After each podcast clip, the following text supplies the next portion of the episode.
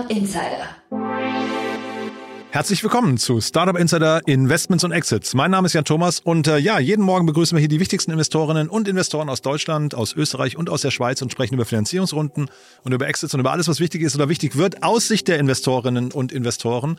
Heute zu Gast mal wieder nach längerer Zeit Daniel Wild von Mountain Alliance und Tiboron und zum allerersten Mal dabei Henrik Brandes. Er ist Partner und Co-Founder von Early Bird Venture Capital Early Bird kennt man natürlich auch, aber wir haben das Thema heute vertieft aus gegebenem Anlass.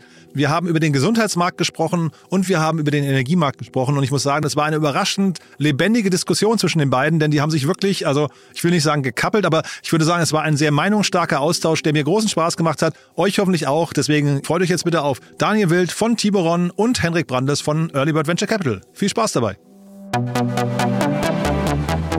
Heute zu Gast Daniel Wild, Gründer und Managing Director von Tiburon und auch Gründer und Aufsichtsrat der Mountain Alliance. Als Tiburon investieren wir in Frühphasen, Pre-Seed, Startups im Bereich B2B, vor allen Dingen im süddeutschen Raum. Und Henrik Brandes, ich bin Mitgründer und Partner von Early Bird Venture Capital. Early Bird Venture Capital ist ein, wie der Name sagt, dedizierter Early Stage Investor mit über zwei Milliarden Euro under Management, verschiedenen Büros in ganz Europa. Wir investieren tatsächlich nur in Europa, aber dort vornehmlich in die Bereiche Deep Tech, Enterprise Software, Fintech, InsurTech und in einzelne Bereiche auch im Bereich Consumer Internet.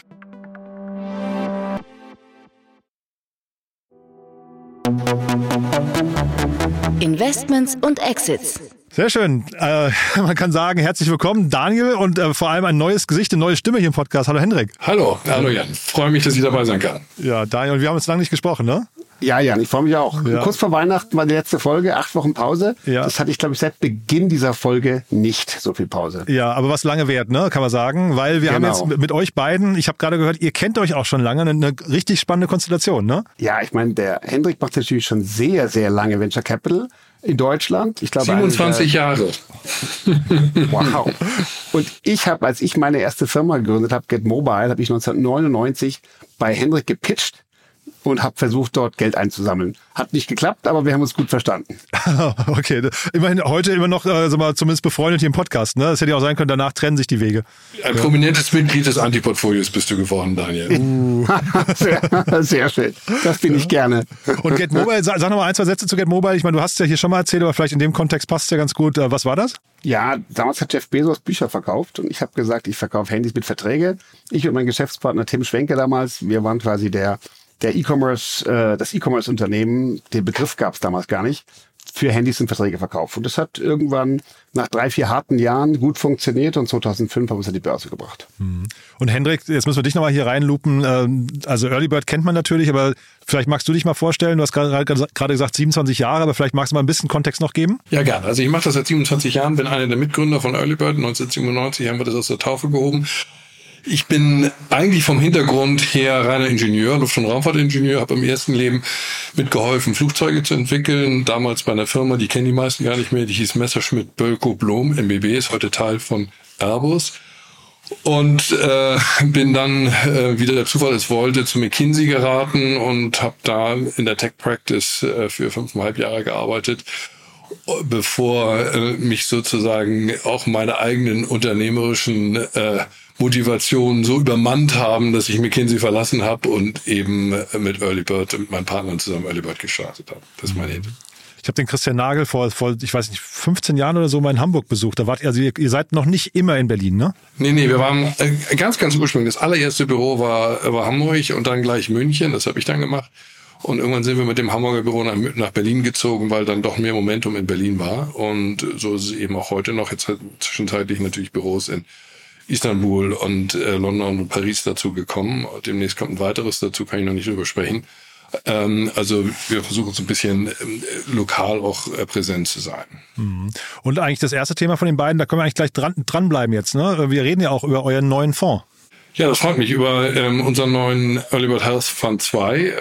Wir haben vor, also wir ursprünglich, als wir angefangen haben, haben wir alles aus einem Fonds gemacht. Ähm, jedwede Technologien, ähm, es war immer Early Stage fokussiert, aber Health, ähm, damals haben wir auch, ähm, auch schon Hardware Investments gemacht, Digital Investments, Commerce, äh, ähm, äh, Fintech, was auch immer. Und über die Jahre hat sich das ein bisschen ausdifferenziert. Auch in der Form, dass wir Health und ähm, ja, sonstige Enterprise-Tech-Themen getrennt haben. Und äh, das machen wir jetzt in der zweiten Fondsgeneration, der neue Health Fund der an den Health 1 anschließt, ist ähm, deutlich größer, mehr als doppelt so groß geworden. Der Health 1 hatte 85 Millionen Euro, das war sozusagen der Pilotfonds für Health. Genau. Der nächste hat jetzt, ähm, haben wir jetzt bei 173 Millionen ähm, geschlossen. Das Team ist gewachsen, haben da jetzt äh, zehn dedizierte Investment Professionals, die nur Health machen. Und ja, also sie sind da sehr guter Dinge und glauben, das passt auch. Das ist wieder ein, ist ein guter Fonds zum richtigen Zeitpunkt im Markt, denn das ganze Thema Health zeigt ja momentan doch ein wieder neues Momentum. Und ihr habt schon, also muss man ja schon mal sagen, es ist wahrscheinlich gar nicht so leicht, den Überblick zu behalten, weil ihr habt ein relativ breit, ein breites Fondsportfolio mittlerweile sogar. Ne? Ich, also UniX haben wir hier mal, habe ich mit Christian im Podcast hier besprochen. Ich glaube, UniX heißt er, glaube ich. Ne? Und dann habt ihr äh, noch einen, ich weiß gar nicht, türkischen Fonds oder Digital mhm. East heißt der, glaube ich, ne, wenn ich es richtig in Erinnerung habe. Ähm, also ihr, ihr seid schon, sag mal, sehr, und jetzt Health eben noch, also sehr, sehr viele verschiedene so dedizierte Fonds auch, ja? Wir sind so eine Fondsfamilie, die sind aber alle gegeneinander stark abgegrenzt. Wir haben sogenannte Delineation Agreements, also es ist immer klar, welches potenzielle Investment in welchem Fonds gehört. Wir haben äh, sozusagen, um die Struktur ein bisschen reinzugehen, unser Sweet Spot ist letztlich Seed Series A und da haben wir drei große Fonds. Das eine ist der eben angesprochene Early Bird Health 2 Fund. Gibt es zwei Bereiche im äh, ja, in Enterprise Technology ähm, Area und das ist äh, die sind regional getrennt, nämlich nach Ost- und Westeuropa. Der eine heißt konsequenterweise Digital West und der andere Digital East. Diese Fonds haben zusammen ungefähr ein Volumen von äh, gut 750 Millionen Euro. Und dann gibt es darunter, äh, würde ich sagen, was Phasen anbelangt, den Oliver, du hast es Unix genannt, wir haben dann irgendwann das Uni weggelassen, weil es irgendwie so umständlich zu sagen, das heißt nur noch Oliver X. Ach, das wusste ich nicht, okay. Ja, ähm, aber in, in, wir wissen, was gemeint ist. Aha. Das ist ein Pre-Seed-Fonds für Investments unter einer Million und fungiert am Ende letztlich auch als Feederfonds für die darüber liegenden äh, Seed-Sales A-Funds. Und darüber haben wir einen äh, Fonds, der nennt sich Growth Opportunity Fund. Der ist äh, dafür da, tolle und erfolgreiche Investments aufzugreifen und weiter zu finanzieren, nachdem die äh, Seed Series A Funds sozusagen ihre volle Allokation erreicht haben und nicht mehr können. Daniel, jetzt können wir ja eigentlich 25 Jahre später mal den Spieß rumdrehen. Jetzt könnte ja Hendrik einfach mal seinen neuen Fonds pitchen und du kannst sagen, was du davon hältst. ja, also den müsst aber nicht lang pitchen, weil ich nee. von dem Thema Early Bird Health bin ich echt überzeugt, einfach weil ich glaube, ich meine, der Health-Markt ist riesig. Und in Europa machen wir da noch viel zu wenig. Und ich glaube, das ist so ein Fonds, oder jetzt diesen Early Bird Health Tech Fonds finde ich super. 173 Millionen ist auch natürlich eine tolle Größe. Aber vor allen Dingen glaube ich, dass ihr hoffentlich auch einiges an, an Lobbying macht ähm, in Deutschland und Europa, weil das Wichtigste, was meiner Ansicht nach so ein Fonds braucht, ist eine offizielle Bereitschaft, mehr Daten zu haben, mehr Daten zu teilen. Also wenn ich mir die coolen Health Tech Investments in den USA anschaue, dann sind die alle massiv datenbasiert. Und sehen Sie das in Europa auch schon als Möglichkeit für Investments, Henrik? Also ich hätte jetzt, äh, vielen Dank für die Vorlage. Also ich glaube, das ist in der Tat, was wir versuchen, als ähm, differenzierend hier darzustellen. Erstmal äh, sind wir sehr datenorientiert. Das gilt übrigens nicht nur im Health, sondern auch im ähm, Enterprise Technology Bereich, dass wir das Deal Sourcing zunehmend und immer mehr datenbasiert machen. Wir haben ein eigenes äh, Machine Learning basiertes Tool. Wir nennen das Early Bird Eagle Eye, mit dem wir jeden Tag äh, 200 Datenbanken, also scrappen und versuchen damit proaktiv Muster zu erkennen, die darauf hindeuten, dass da irgendeine Innovation stattfindet. Also als Beispiel, wenn der Daniel Wild jetzt ähm, ein Patent angemeldet hat und äh, dauernd Code bei GitHub hochlädt und vielleicht ein Data Scientist bei LinkedIn sucht und in Berlin-Charlottenburg eine GmbH anmeldet, dann sagt das System, also mit dem Daniel Wild, ähm, mit dem solltet ihr mal sprechen. Schönen Gruß an André Retterrad an dieser Stelle, ne? Genau, ja. André ist da der Vater ähm, dieses Systems. Ja das hat äh, unglaublich äh, viel ja, Rückenwind kreiert, was sehr frühen ähm, Dealflow anbelangt. Also wir sehen damit heute in der gesamten Relevant-Gruppe 50.000 Deals jedes Jahr, die wir dann aussortieren. Und der zweite Effekt, der mindestens so wichtig ist, vielleicht sogar noch wichtiger ist, dass die Datenlage für jeden dieser Opportunities in dem Moment, wo die bei uns auf den Tisch kommt, schon ganz beeindruckend ist. Also was ja normalerweise passieren würde, wenn man einen Deal identifiziert, würde man losgehen und einen Analystin setzen und sagen, jetzt mach doch mal ein bisschen Online-Recherche und guck mal, was sitzt da im Netz und so und wie, wie denken wir drüber.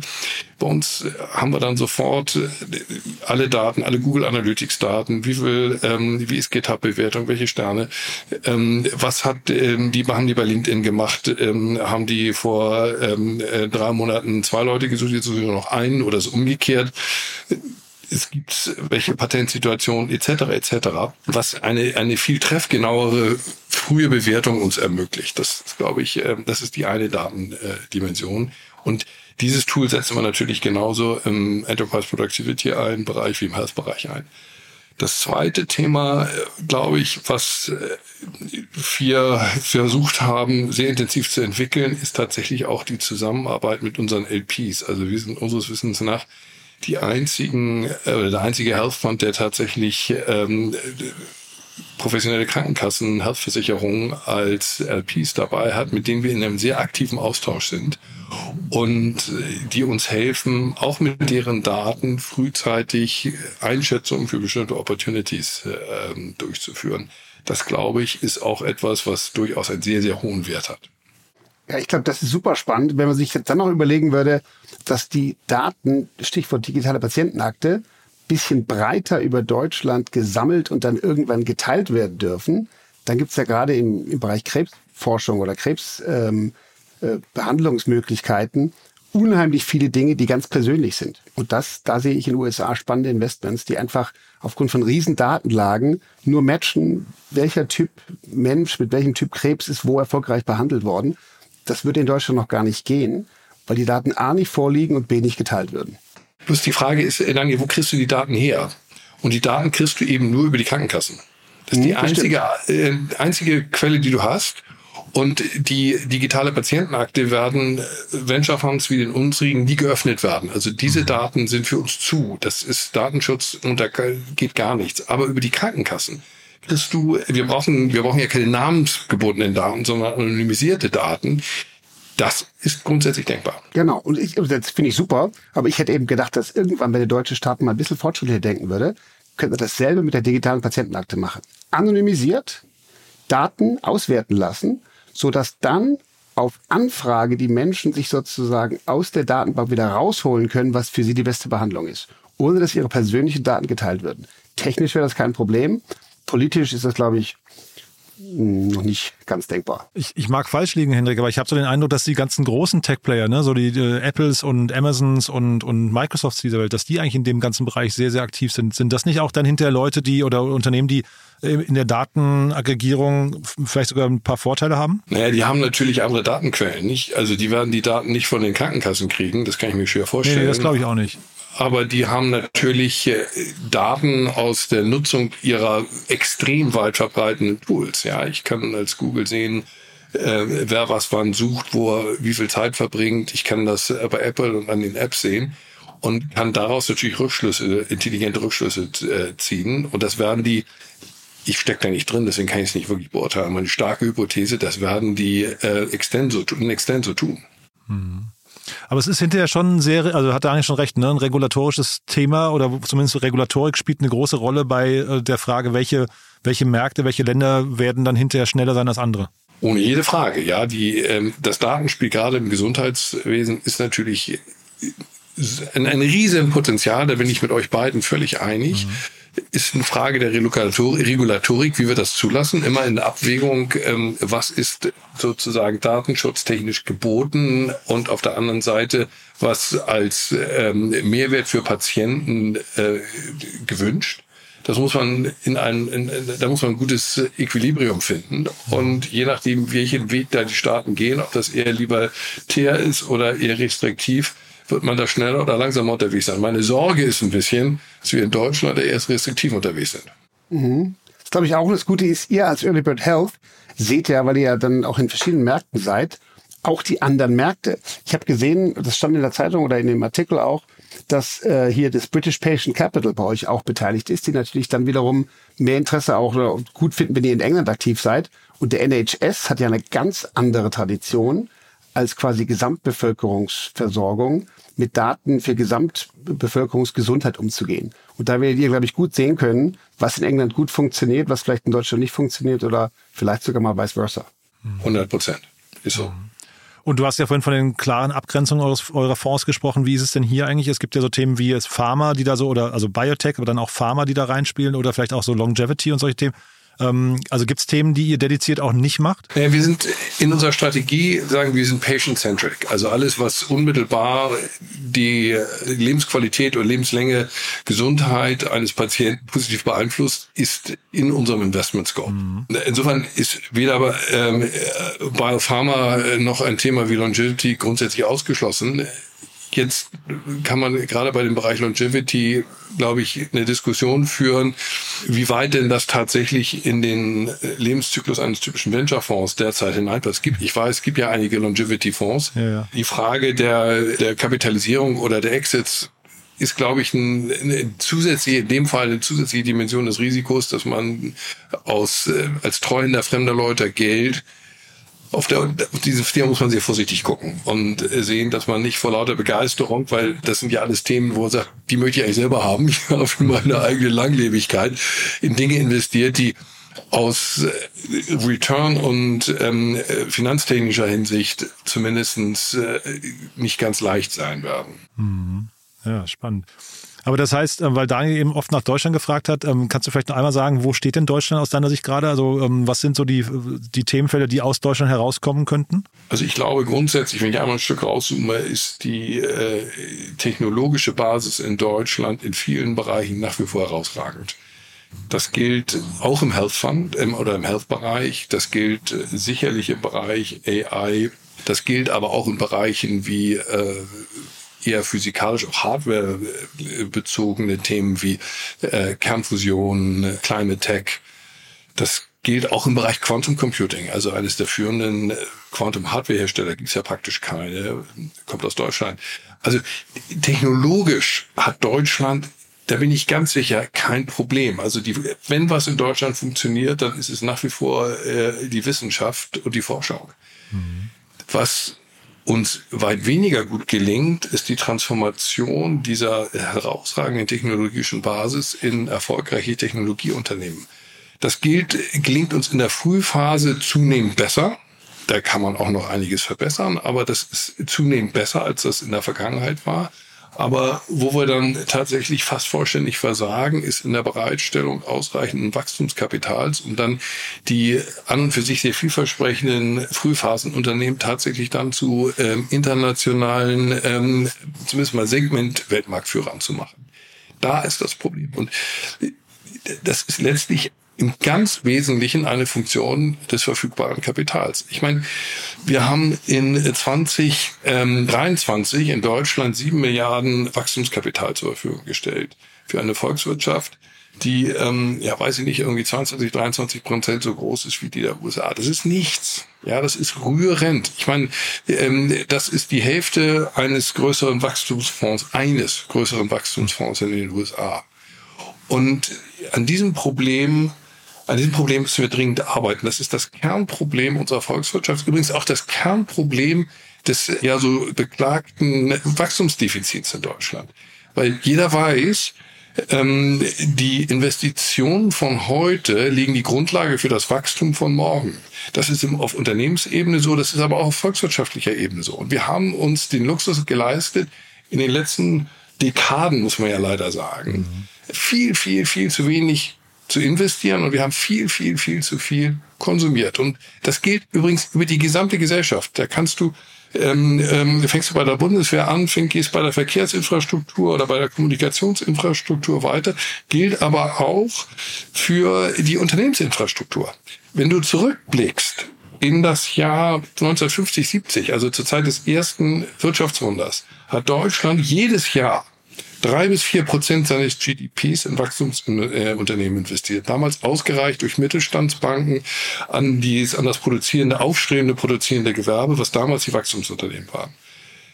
Heute kann man das nicht mehr mit Kredit finanzieren. Also Mittelstandsbanken als Quelle fallen aus, weil die heutigen Wachstumsunternehmen sind eben keine produzierenden Unternehmen mehr, sondern ganz wesentlich Technologie- und IP-getriebene oder wissensbasierte. Unternehmen. Die kannst du nur mit Eigenkapital finanzieren. Also müssen wir die Eigenkapitalstruktur entsprechend stärken. Nur der Betrag als solcher, mhm. der ist nicht anders geworden. Also eigentlich ist es nicht sieben Milliarden, sondern drei bis vier Prozent wären 100 oder 150 Milliarden. Das ist die Größenordnung, die wir in Deutschland brauchen. Und das ist die Aufgabe. Startup Insider. Genau, das sehe ich ganz genauso. Und leider wäre das Problem so leicht lösbar, wird aber nicht gemacht, gerade in dem Bereich. Denn wenn wir kapitalgedeckte äh, Rente hätten, dann hätten wir Pensionsfonds. Diese Pensionsfonds müssten in unseren Kapitalmarkt investieren. Ich meine, ich weiß, wovon ich rede. Jan sagt immer, der Mann mit den zwei Hüten. Ich habe 15 Jahre lang börsennotierte Firmen geführt.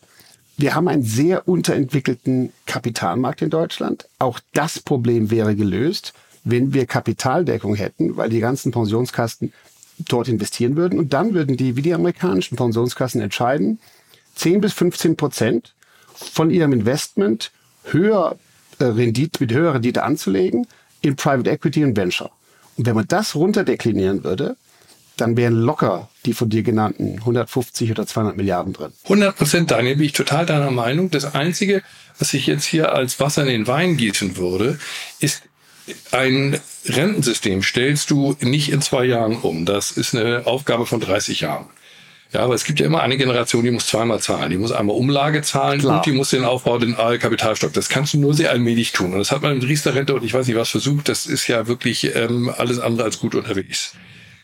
Die das Aufgabe, stimmt. dass Investitionskapital zur Verfügung steht, liegt aber unmittelbar vor uns. Und wir können uns schlicht nicht leisten, 30 Jahre auf ein kapitalstockbasiertes Rentensystem zu warten. Wir müssen morgen eine Lösung haben. Aber jetzt die gute Nachricht, auch dafür gibt es eine Lösung. Dafür gibt es auch eine Lösung.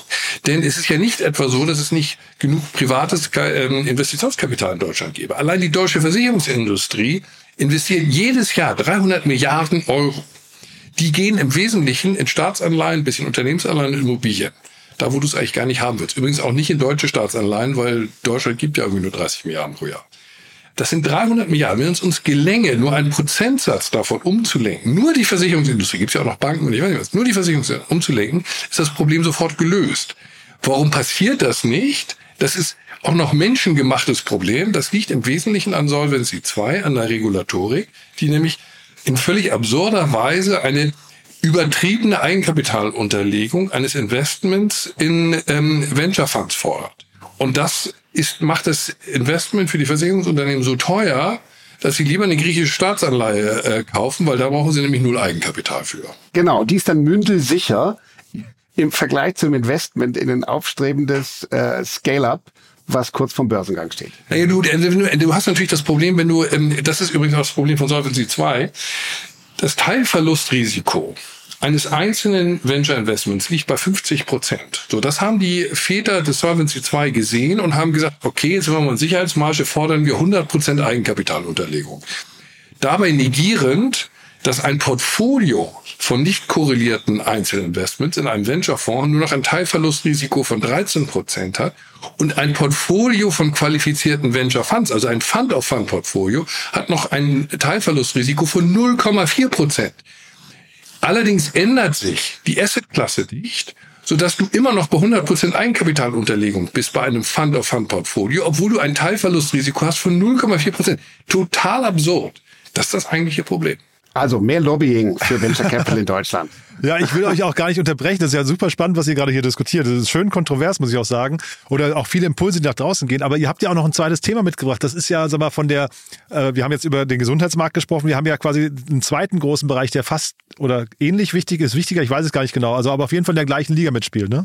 Ja, und die Überleitung hat eigentlich der Hendrik vorhin schon gemacht mit der, mit der Aussage, dass zu wenig Wachstumskapital in Deutschland zum Beispiel geben wird für die wirklich großen oder späteren Finanzierungsrunden. Das Beispiel, das wir mitgebracht haben, heißt IRA. Die haben gerade 145 Millionen Euro eingesammelt für das Thema Wärmepumpen. Das ist quasi ein Direct-to-Consumer-Verkaufsansatz für Wärmepumpen.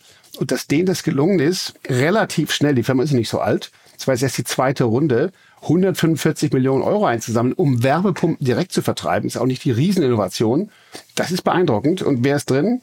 Altor, Schinnewig und Temasek, ja. Also die, die Skandinavier und der, und der singapurianische Staatsfonds, die machen das, die Finanzierung, die ursprünglich nur 85 Millionen sein sollte und dann oversubscribed war und bei 145 Millionen rausgelaufen ist. Man muss sich vorstellen, die Company ähm, ist gestartet worden von einem Company-Builder, also von Vargas in, in Schweden, die auch äh, damals unterstützt haben Northvolt und also die haben sozusagen im Climate Tech durchaus eine, äh, eine Tradition. Aber die ist gestartet worden 2022. Ja, wir reden jetzt von ähm, anderthalb Jahren, kommen in anderthalb Jahren auf eine F-Series, was immer ist, wahrscheinlich A, ähm, äh, ähm, von 145 Millionen. Eine Series B ist das. Oder Series B ist jetzt Ja, eine Series B. ja. Series A waren die. Series A war vor einem Jahr, ne? Oder Ja. von drei, nee, vom halben Jahr sogar erst. Im Oktober Vom halben Jahr, aber 23. Oktober 23, genau, sorry, die Series B. Die, die, ähm, ähm, und jetzt die Series, ähm, die die Series B ist jetzt 145 Millionen. Muss dir mal vorstellen, dann haben die also äh, 230 Millionen eingesammelt innerhalb von einem halben Jahr für eine Company, die überhaupt nur anderthalb Jahre alt ist. Genau. Das ist die Form an Finanzierung und Momentum, die wir uns tatsächlich sehr viel breiter in Europa wünschen würde. Ist in diesem Fall, und da hat Daniel darauf hingewiesen, nur möglich gewesen, weil zum guten Teil das Geld mal wieder aus Asien und USA kommt, aber nicht eben aus Europa, zum großen Teil. Und das ist auch die große Ausnahme für ein zugegebenermaßen echtes äh, äh, Trendthema zurzeit und nicht die Regel für Wachstumsunternehmen. Aber kennt ihr diese Verteilung? Weil ich meine, Statkraft ist drin, Schinnewig ist drin und so, das sind ja alles dann doch europäische oder nordische Player, ne? Ich kenne die Verteilung nicht. Ja. Ja, ich kenne die so grob, aber das Interessante ist, die gerade die Vargas und die Northvolt Story. Die Northvolt Story ist so gigantisch, dass es darüber einen Harvard Business School Case gibt. Ne? Wie sie die Finanzierung, da muss man sich wirklich mal reinziehen, diesen Case, wie sie die Finanzierung gemacht haben. Und zwar in einer Kombination von staatlicher Förderung, dann den ersten Großaufträgen und dann haben die eben 0, nix bei Northvolt, haben die zwei Milliarden eingesammelt, weil die ja unheimlich viel investieren mussten für Batterieproduktion. Und wenn Vargas, genau wie Hendrik gesagt hat, Vargas, die waren quasi als kleiner Company-Builder von Anfang an bei beiden dabei.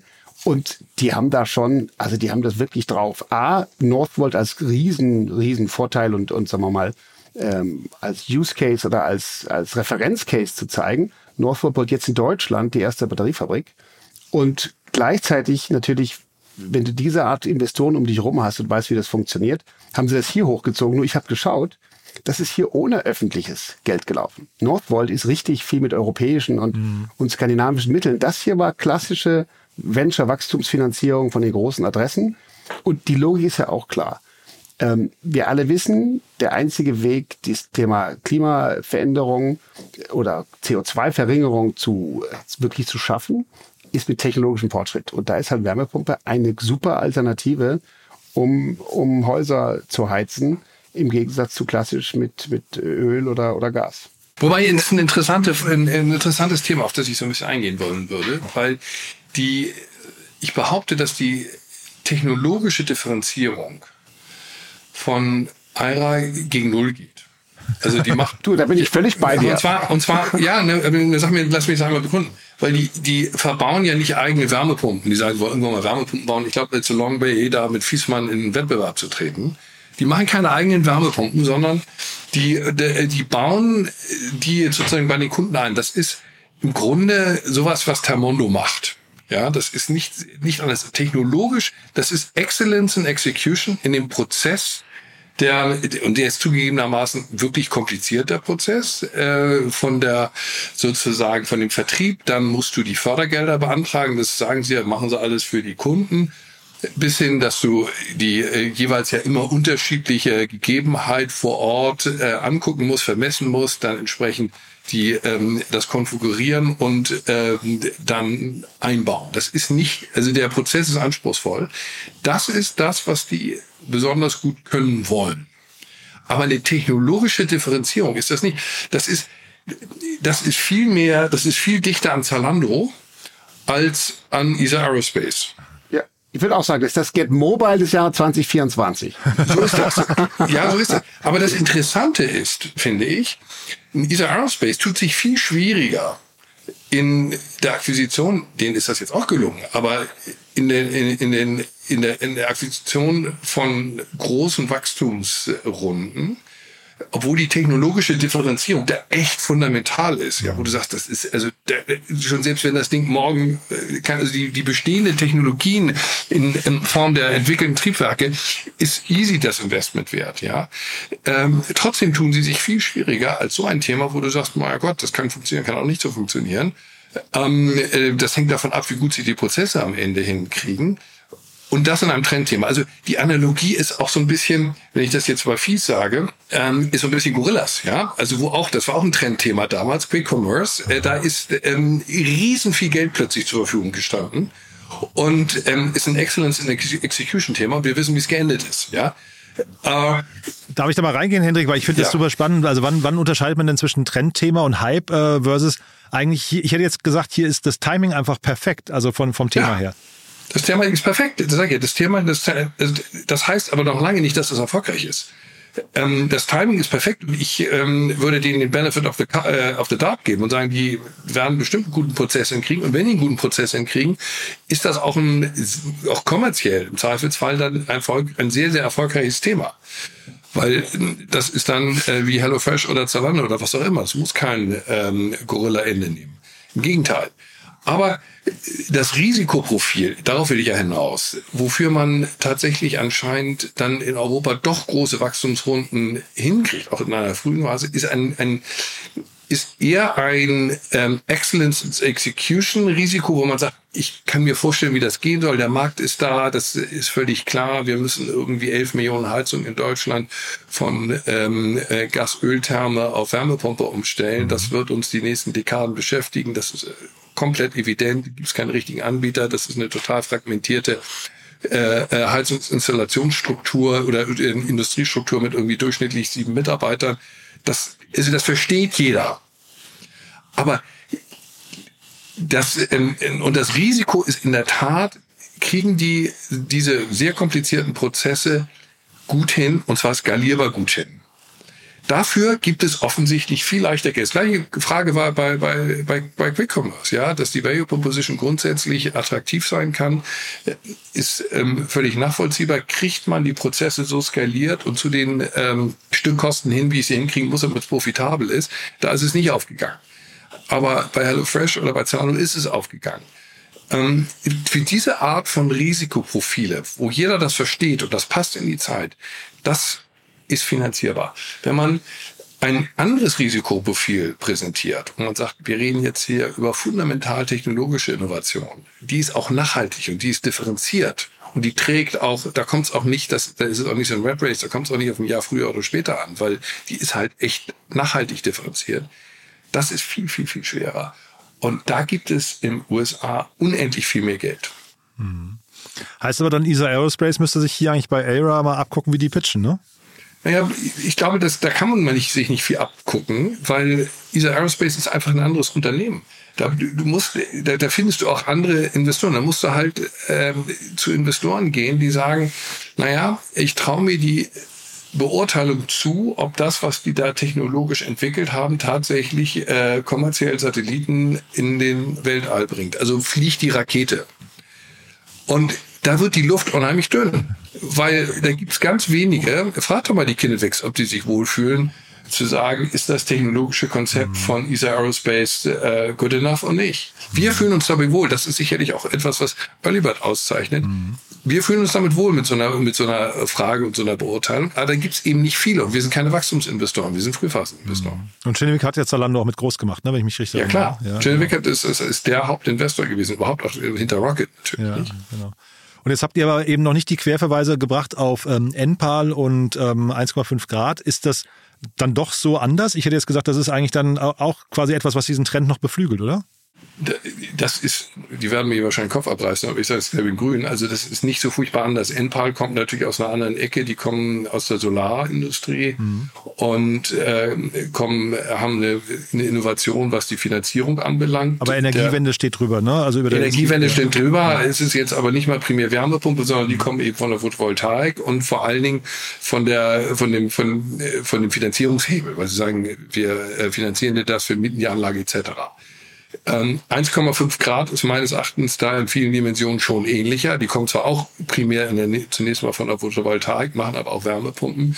Außerdem kommt ähm, der Philipp Schröder ähm, auch vor Tesla. Vielleicht es gibt schon eine zweite, zweite Parallele. Ähm, ich glaube, was die beiden unterscheidet, 1,5 Grad hat ja sich auf die Fahnen geschrieben, sehr stark durch Roll-ups und Akquisitionen zu wachsen, während Aira sagt, das wollen sie genau nicht, sondern die wollen organisch wachsen. Ähm, was da der bessere Weg ist, äh, the jury is out, würde ich sagen. Schwer zu sagen aus meiner Sicht heute. Aber äh, wenn man es tatsächlich, wie du sagst, aus der Helikopterperspektive betrachtet, gehen die schon alle in eine sehr ähnliche Richtung. Ja, das ist so. Ja, und am Ende nochmal zum Thema, ich finde gut, dass dieses überhaupt aufgenommen wird. Ähm, mit Investment jetzt dieses, diesen, diesen äh, Fortschritt und die, die Weiterentwicklung von Wärmepumpen zu betreiben oder die weitere Verbreitung, sagen wir mal. Aber wenn man sieht, was zurzeit elektrisch geht und auch wo die wirkliche CO2-Verbrauch ist, dann ist das eine Industrie.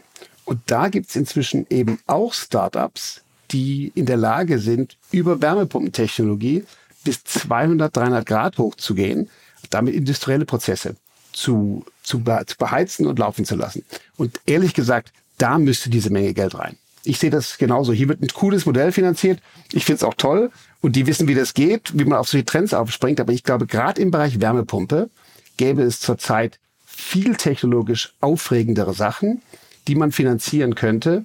Ich weiß nicht, ob es da in Deutschland welche gibt, aber in den USA und Kanada gibt es die, die eben die Industrie anfangen zu elektrifizieren. Man hat früher gedacht, das geht nicht, das geht aber.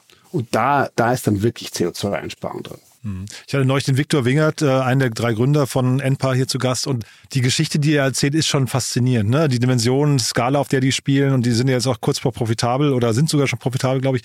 Ähm, äh, fangen jetzt auch an mit Wärmepumpen. Ich finde das echt faszinierend, aber es ist dann trotzdem, also wenn man diese Innovationshöhe dann eben äh, von ESA Aerospace oder sowas daneben hält, äh, Henrik, da bin ich total bei dir. Das ist dann doch noch was anderes. Ne?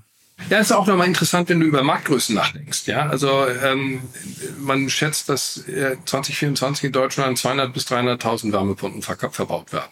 So eine Wärmepumpe ist typischerweise irgendwie 40.000 Euro. Das heißt, wir reden über einen äh, Markt von einer Milliarde. Ja, eine Milliarde. Also äh, überschaubar. Vergleichsweise, aber, vergleichsweise in, aber in Deutschland, ne? Also, in Deutschland, ja, ja. Deutschland. Aber Deutschland ist sicherlich auch eher ein größerer Fall und weiter vorne als Milliarde. Aber meine, man hätte das Gefühl, das ist also ein Multi, ähm, ähm, ähm zumindest mal zweistelliger Milliardenbetrag, das ist er nicht. Mhm. Ja, das ist eine Milliarde. Jetzt hast du mit NPAL 1,5 Grad R schon mal drei ähm, ähm, Aspiranten, die würden, glaube ich, jeder für sich gerne eine Milliarde Umsatz machen. Ja, da sagst du schon, hui, das wird aber eng, mhm. wenn der Markt nur eine Milliarde ist. Jetzt sagen sie, okay, dann gehen wir vielleicht international. Also ich würde sagen, der Markt ist überschaubar. Wenn du das vergleichst mit dem äh, Satelliten-Launching-Markt, ja. der ein, von einem ESA Aerospace äh, adressiert wird, da reden wir über vollkommen andere Größenordnung. Also wobei ich habe mir jetzt gerade nochmal aufgemacht, Hendrik, wenn ich hier, äh, ich habe mir gerade hier nochmal das Dokument von ähm, von Victor aufgemacht. Äh, Im letzten Jahr hat, ähm, also 2023 haben sie 900 Millionen fast äh, an Umsatz gemacht. Also es ist schon äh, Außenumsatz ja, natürlich, ne? Aber ja, das, das ist Photovoltaik. Das ist auch mit das Solar. Ja, ja, klar, ne? Aber genau.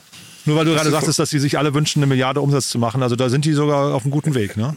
Ja gut, aber im Photovoltaik. Ich sage jetzt ja, ja. mal, die wollen perspektivisch alle auch eine Milliarde Umsatz machen mit Wärmepumpen. Ja, und zum Beispiel Thermo, ähm, Thermondo genauso. Der äh, ist eigentlich etwas, was wir in dem Zusammenhang sicherlich auch nennen müssen als äh, Scale-up in dem Bereich. Mhm.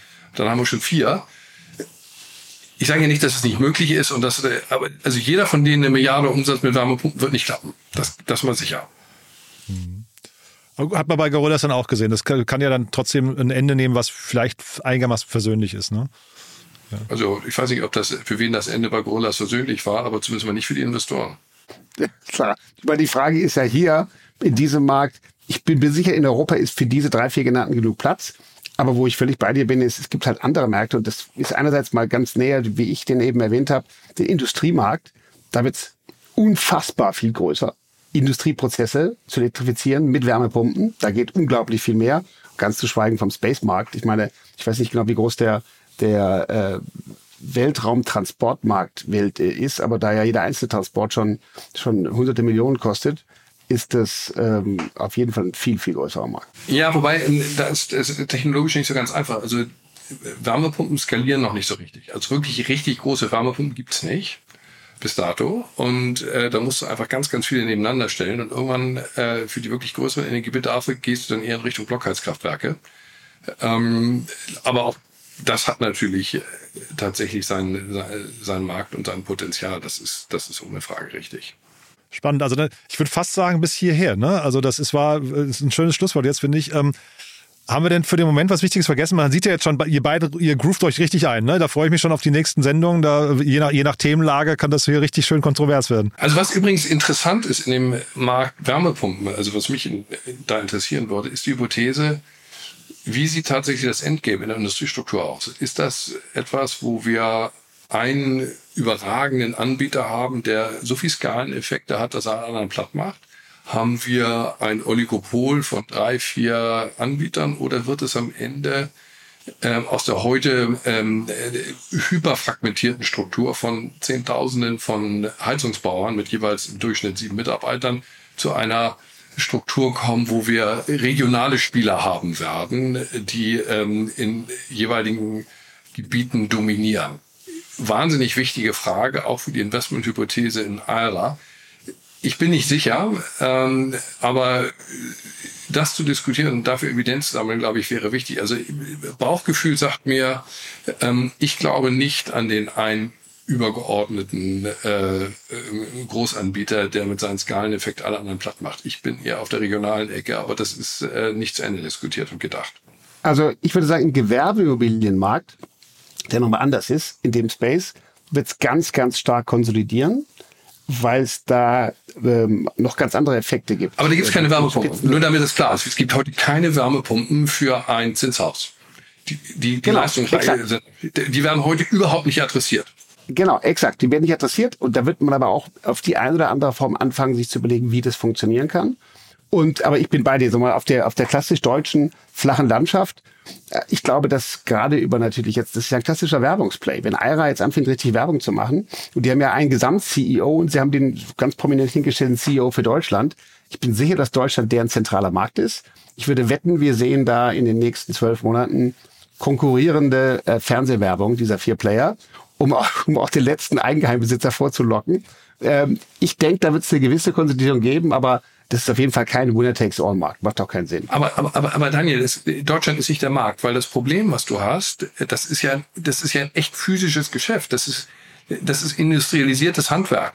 Das heißt, ähm, wenn du eine Wärmepumpe einbauen willst, dann musst du zumindest zweimal, vielleicht sogar dreimal deinen Kunden anfahren. Du musst erstmal hinfahren, du musst das dir angucken, dann musst du ein Angebot machen, dann musst du das technisch vermessen und dann musst du, musst du es am Ende einbauen. Ähm, dafür musst du physische Montageteams haben, die wie Handlungsreisende durch die Gegend unterwegs sind. Du kannst nicht heute eine äh, Wärmepumpe in Hamburg und, und, und morgen in Augsburg verkaufen. Das geht nicht. Deswegen sagt ja auch ERA, die sind heute in zwei bis drei Regionen in Deutschland unterwegs. Die sagen nicht, sie sind in Deutschland ähm, bieten an, sondern in zwei bis drei Regionen. Weil da musst du Region für Region ähm, äh, wie das ist wie Deliveroo. Musst du Region für Region musst du ähm, äh, musst du erobern und dann geht das Spiel jeweils wieder von vorne los. Klar, aber vielleicht gibt es auch so wie Gig Economy, aber für die lokalen Installateure, die schließen sich alle irgendwann einer zentralen Plattform an und werden dann quasi von der Plattform abgerufen. Darf ich da einmal kurz nochmal reingehen und fragen, wer, wer kauft denn das eigentlich hinterher? Oder ist der Exit-Kanal für NPAL ähm, 1,5 Grad oder IRA, ist das dann hinterher nur die Börse? Also was heißt nur, aber ist das gibt es quasi gar keine Alternativen? IRA kaufen die Amis, die Fiesmann gekauft haben. Ah. Da sind vielleicht noch ein paar Milliarden übrig. was war Fiesmann? 12 Milliarden Kaufpreis? Ja, ja, irgendwie so eine, ja. Ja, und das ist, das wäre dann eine vertikale Integration ist die Frage, ob du eine Vertriebsorganisation haben willst, die tatsächlich dann einem Hersteller gehört oder ob du nicht als Aera, Fiesmann und ähm, weiß ich nicht, zwei, drei andere auch mitverkaufen willst. Hm. Ja, da bin ich bei dir. Also ich vermute, man will als, als Anbieter, will man verschiedene Möglichkeiten haben, aber als Hersteller findest du vielleicht eine komplette Integration doch ganz sexy. Wenn du einen hohen Marktanteil hast, ja, das stimmt. Ja, genau. Okay, aber dann würde ich sagen, wir behalten das im Blick. Also super spannende Diskussion heute, finde ich. Ähm, bin gespannt auf die Themen beim nächsten Mal, die ihr mitbringt. Aber man sieht ja jetzt gerade schon, ihr beiden, ähm, da, da gibt es auf jeden Fall äh, viel Potenzial für gute Gespräche. Ne? Das, da freue ich mich drauf.